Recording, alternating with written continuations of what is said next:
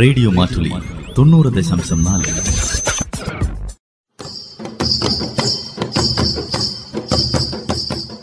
വയനാടൻ മൂപ്പന്റെ കൗതുകങ്ങൾ നിർവഹണം ജോസഫ് പള്ളത്ത്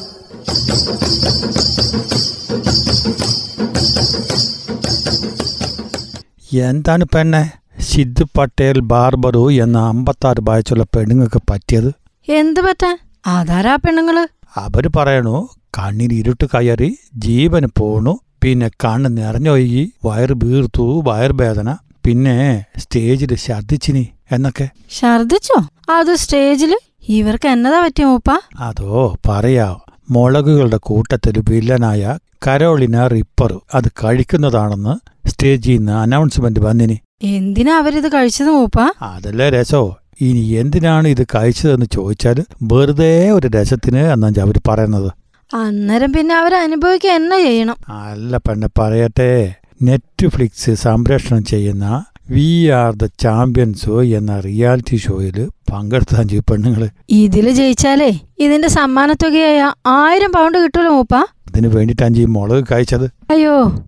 മുളക് കഴിക്കൽ മത്സരമായിരുന്നു ഇത് ഉം, നമ്മുടെ ഈ നാട്ടിൽ കാണാത്ത അത്ര എരിവുള്ള മുളക് അഞ്ച് പെണ്ണത് ഈ കരോളിന ഫ്ലിപ്പർ എന്ന് പറഞ്ഞ സാധനം എന്നിട്ടല്ലേ ഇവർ പറയുന്നത് ഈ പ്രസവ വേദനയേക്കാൾ വലിയ വേദനയാണ് ചോ അവർ അനുഭവിച്ചതെന്ന് നമ്മുടെ കാന്താരിനേക്കാളും കടുപ്പുണ്ടോ മൂപ്പയിന് കാന്താരിയൊക്കെ വേറെ ചെറുത് ഇതിൻ്റെ മുമ്പിൽ പക്ഷെ മൂപ്പ ആ പെണ്ണുങ്ങള് ഛർദിച്ചില്ലേ ഒരു കാര്യമുണ്ട് പെണ്ണെ ഛർദ്ദിച്ചാൽ പിന്നെ സമ്മാനം കിട്ടില്ല അയ്യോ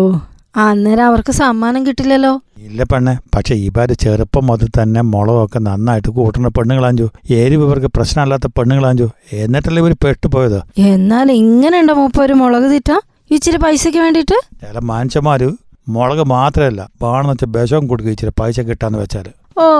ഒരു പുണ്യാളെ വയനാടൻ മൂപ്പന്റെ കൗതുകങ്ങൾ നിർവഹണം ജോസഫ് പള്ളത്ത്